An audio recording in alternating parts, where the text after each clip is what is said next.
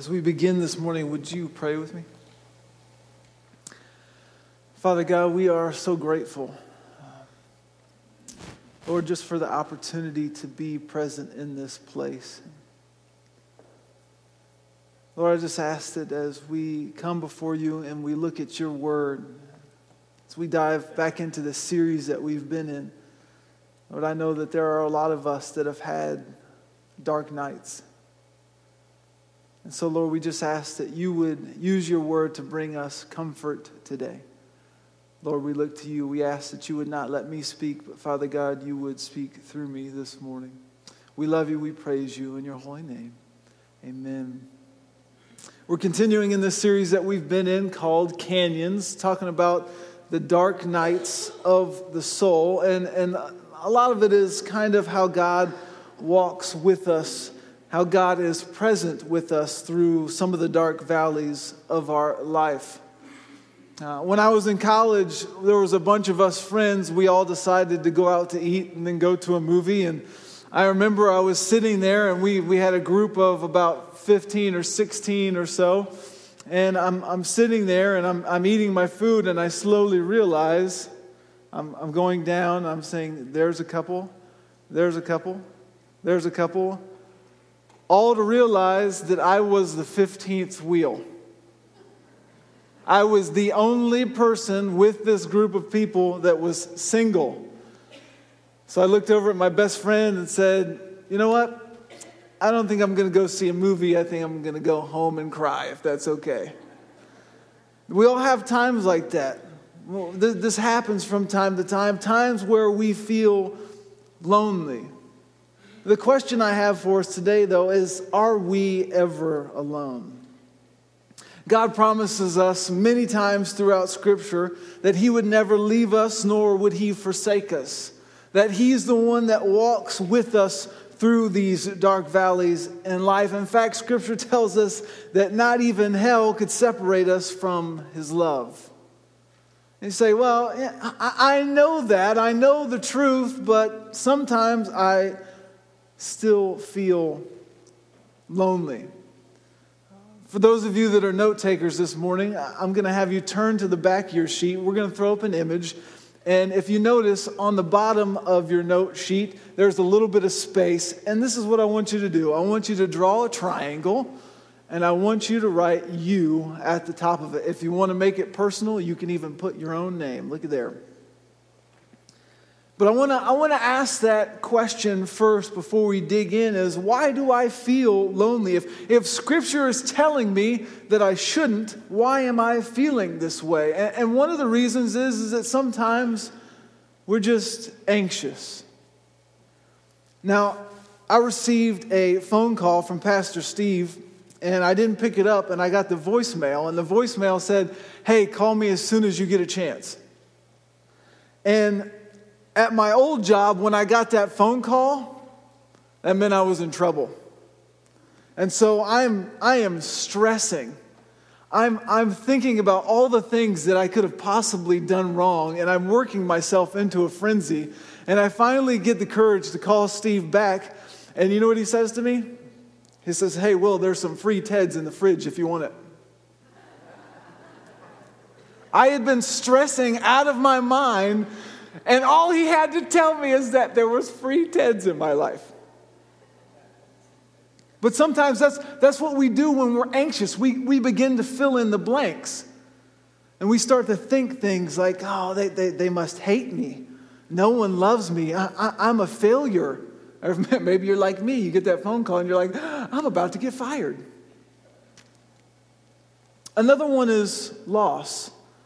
Sometimes we feel lonely because we literally lose people in our lives, those that are close to us. And, and I don't know if, if you've noticed this, but I've tend to notice it in my own life is that grief normally tends to push me away from other people. And I don't think that it's just death, but sometimes you can have a friend that moves away. Sometimes there's a fight or a fracture within a relationship. Sometimes there's a betrayal. And those of you that have been through high school or college, you've had that friend that was really close to you until they got a boyfriend or a girlfriend. You know what I'm talking about? and you just you lose somebody. Sometimes it's shame. Shame causes us to hide, it causes us to run away. You know, when we tend to keep secrets, it tends to isolate us from other people. It, it, keeps us from being real. It keeps me from being me. Too often times we're afraid to be ourselves and we end up putting on an act. And, and sometimes I just want to be like, you know what? Uh, so I, I enjoy bathroom humor and I laugh at inappropriate times sometimes, but that's, that's who I am. I'm, I'm working on it, but, but that's, that's who I am. Sometimes I think it's because we just feel misunderstood. We have that sense of, I, am just, I'm the only one who thinks this way. I, am the only one who feels this way. I'm the only one that's going through this. No, nobody understands me. I think a lot of times it's just because we're being attacked. You know, Steve spoke last week and shared a verse about Peter calling Satan a roaring lion. And I, have always thought that was interesting because I do believe that Satan hunts like a lion. And what a lion does is a lion seeks to isolate you, to get you off by yourself, and then he attacks. And I think what Satan knows is, is that we tend to make bad choices when we are feeling lonely. And so we have an enemy that seeks to attack us this way. He wants us to feel alone. We come back to this idea, oh, okay, I'm, I'm, I'm feeling lonely. I understand that, but, but what can I do about that?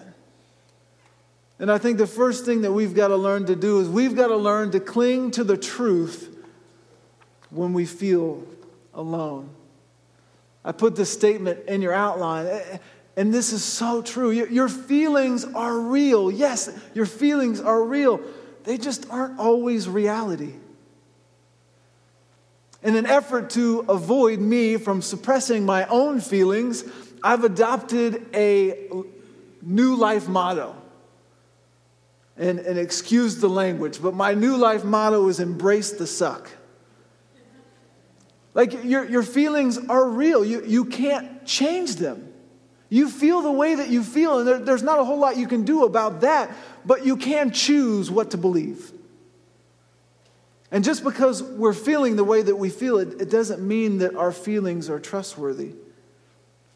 So I'm trying to, in my life, embrace the way that I feel, but I'm also trying to pray my feelings to God and say, God, I feel this way, but please help me to trust you.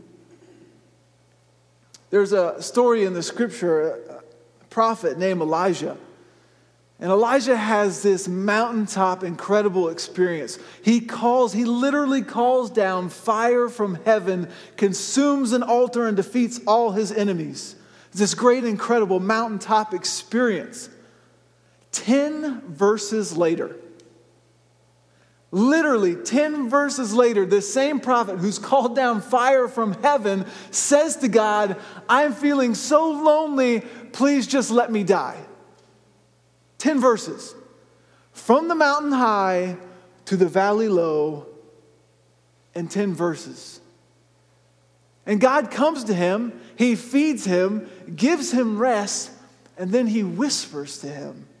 And he tells Elijah, listen, there are 7,000 others. You may feel alone, but there are 7,000 other people who have not bowed to Baal.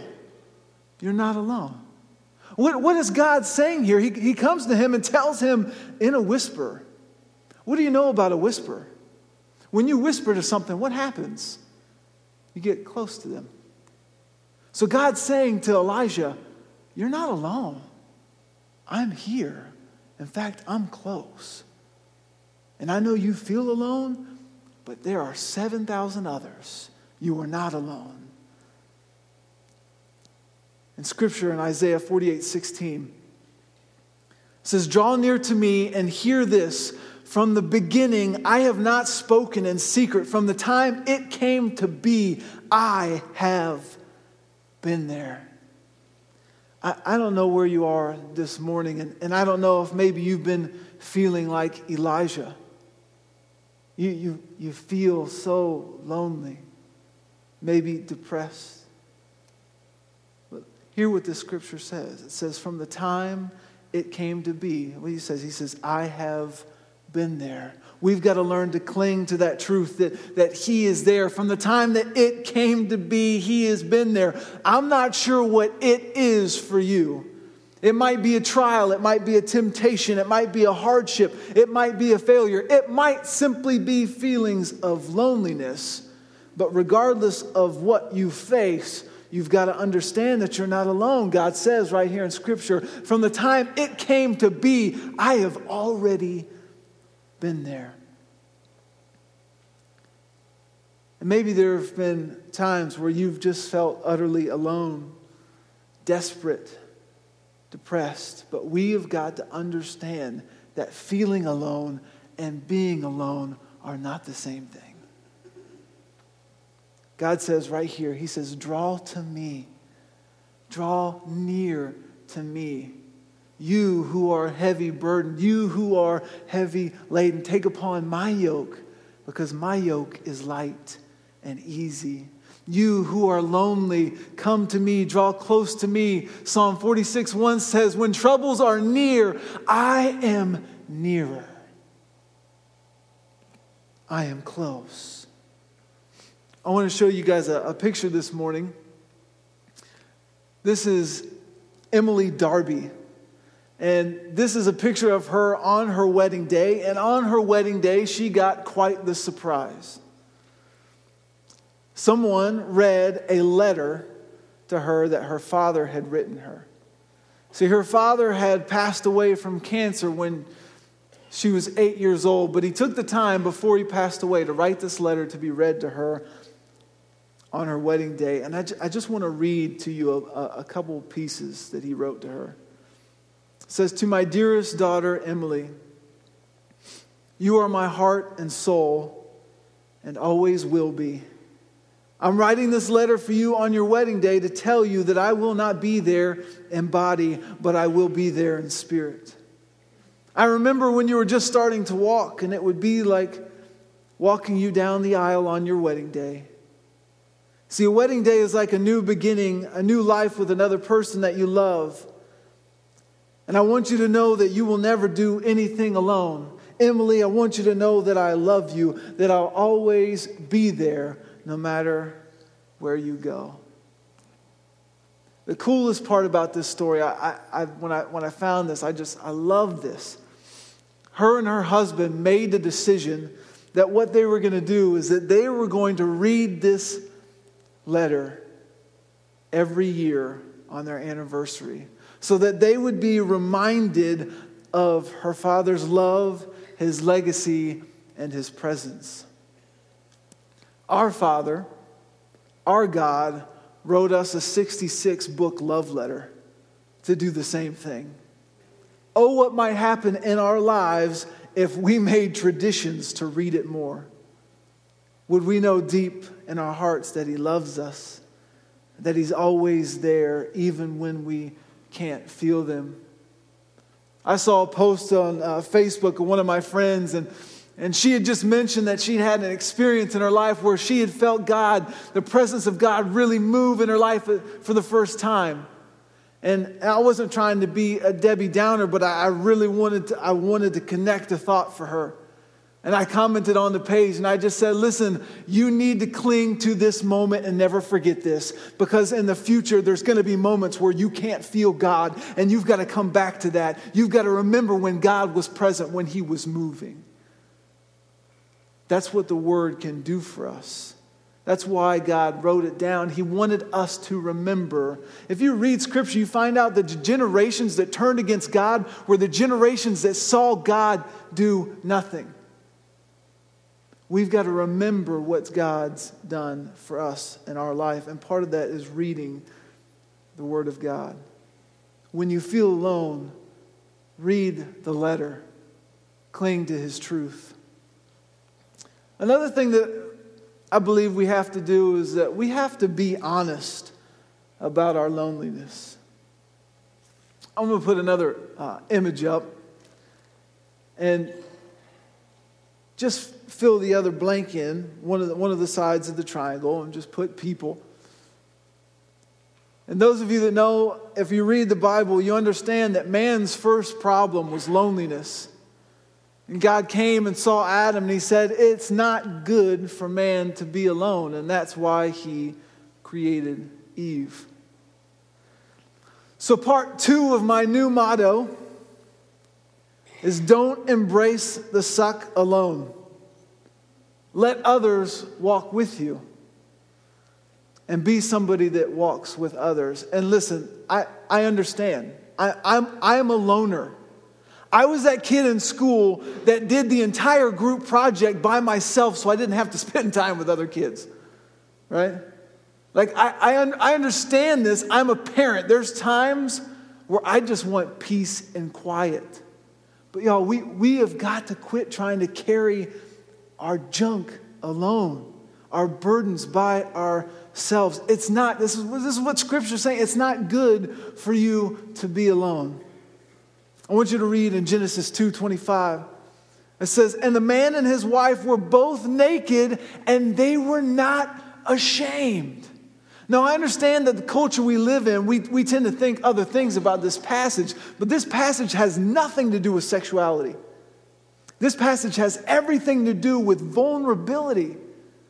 The idea of perfection, this, this idea of being in the Garden of Eden with God, was that we could be naked with God and feel no shame. We could be naked with our spouse and feel no shame. That they would know who we are and what we are, and that they would love us anyways.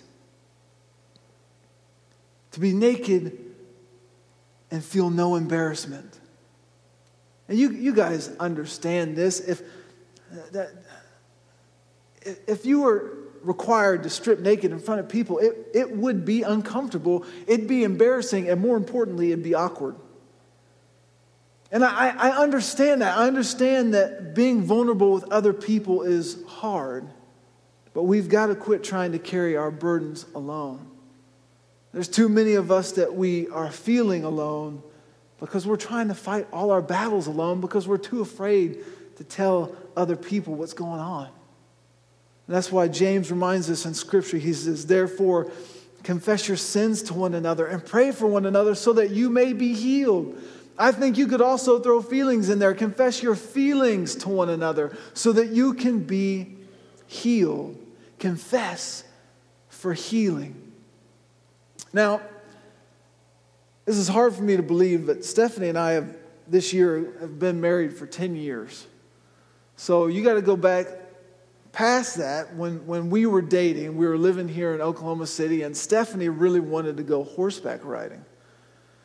And I, I had been horseback riding for, you know, I, I'd done it a lot as a kid, but it had been a long time since I'd, I'd been horseback riding. So with Steph and I, we get to this place, and the guy asks us the question. He's like, "So, you know, how much, you know, how much experience do you have?" And at this point in, in my relationship with Stephanie, I still cared what she thought of me, and so I was like, "I was like, oh yeah, like uh, I'm like a, I'm kind of like a professional. You know, I do this all the time. You know, that was a, that was a mistake, because the guy took that as you don't need a guide, right? So he just puts us on some horses he says, Hey, the horses know the trail, just, just go for it. that was not a good idea.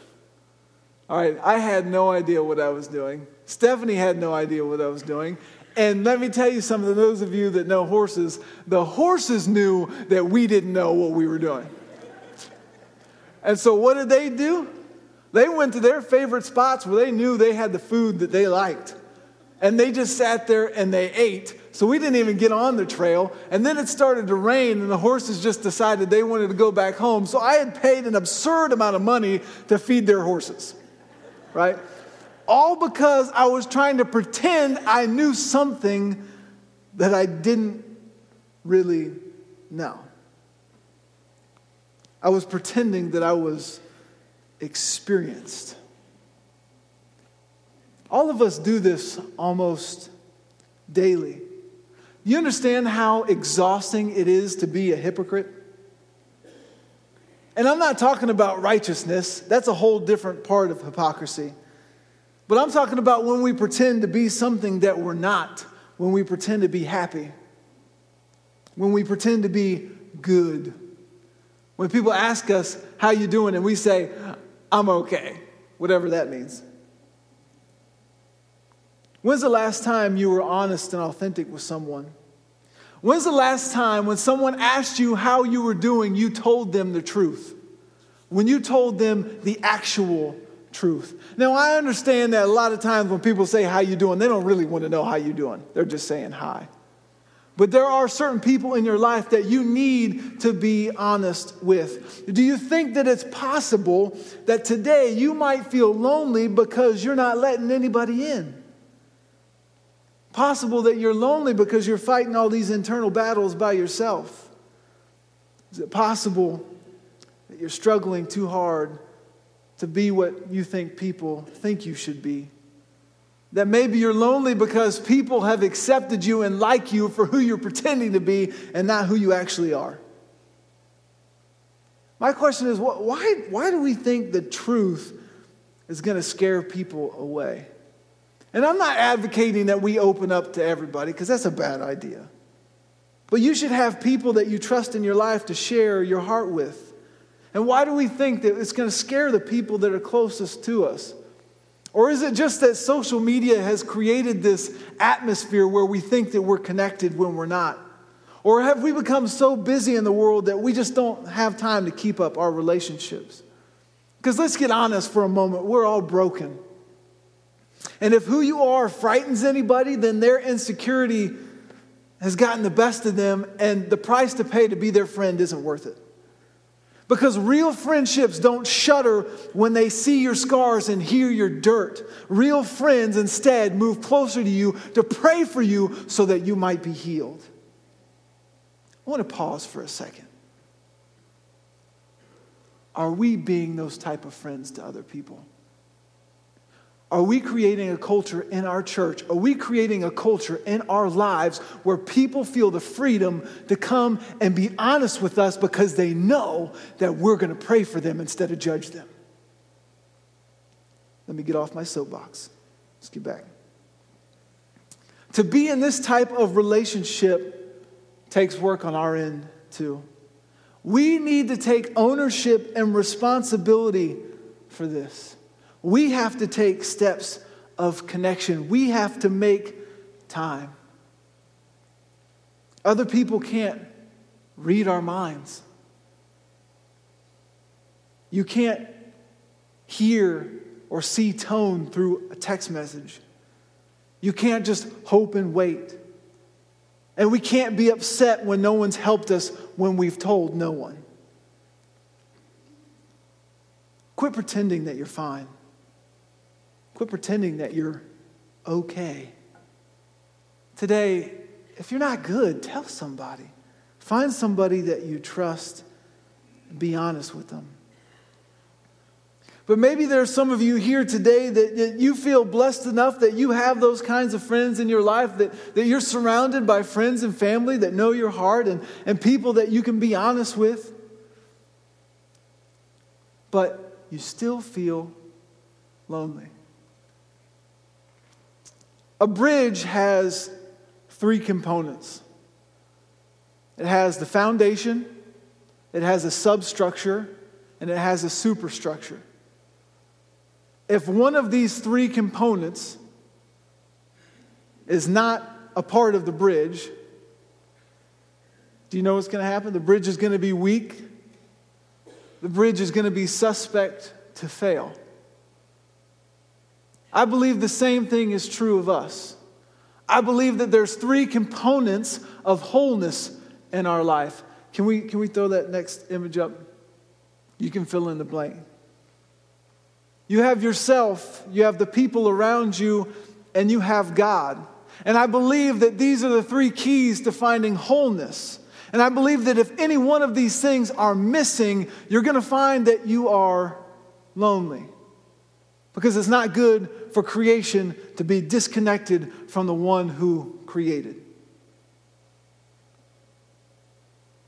What if loneliness at times has nothing to do with our proximity to people, but our proximity to God.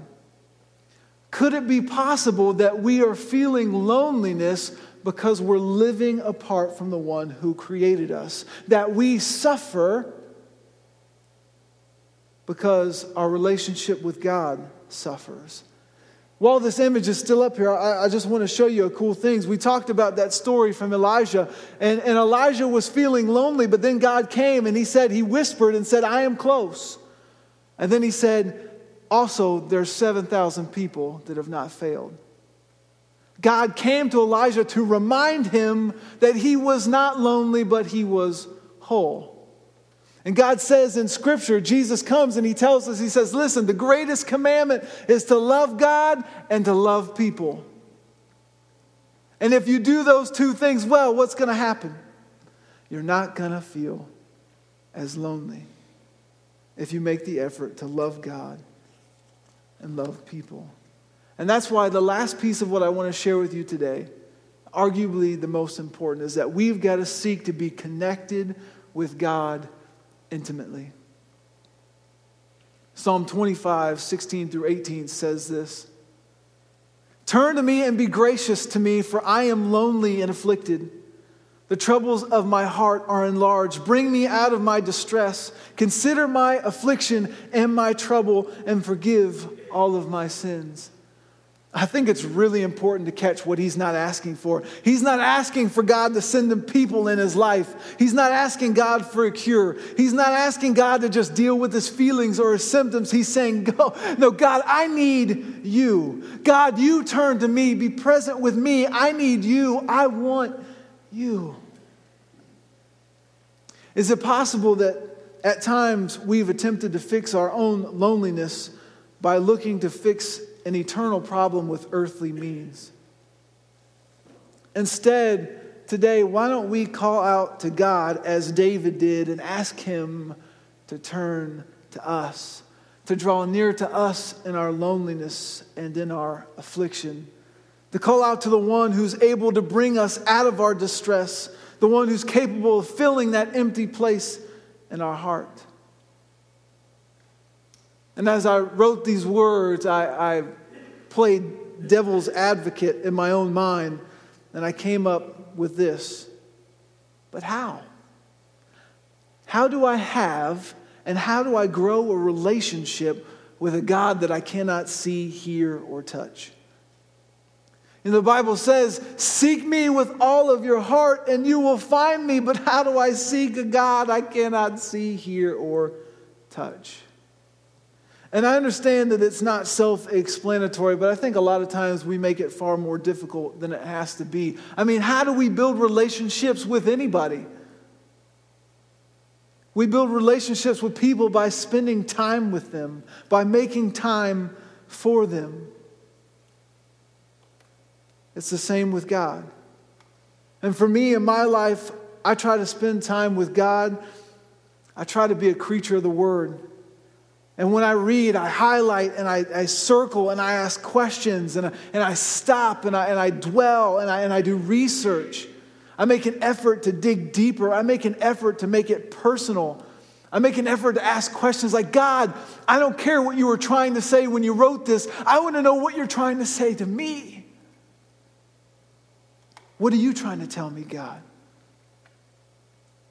I try to make time to worship to an audience of one to listen to the lyrics that I'm singing, to do my best to give my full sacrifice of praise to God. I try to spend time in, in prayer for myself and for others. And when I'm, when I'm spending time in prayer, I try to be thankful.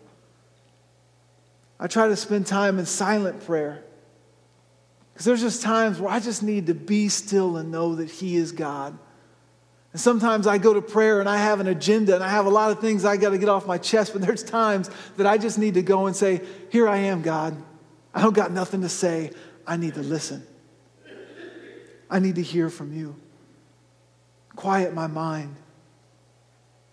I try to spend time with fellowship with other believers, those who know God better than I do that can teach me and help me, and those that I know better than that I can teach and help. And I attempt to begin all these activities with prayer by asking God to show up and to be near.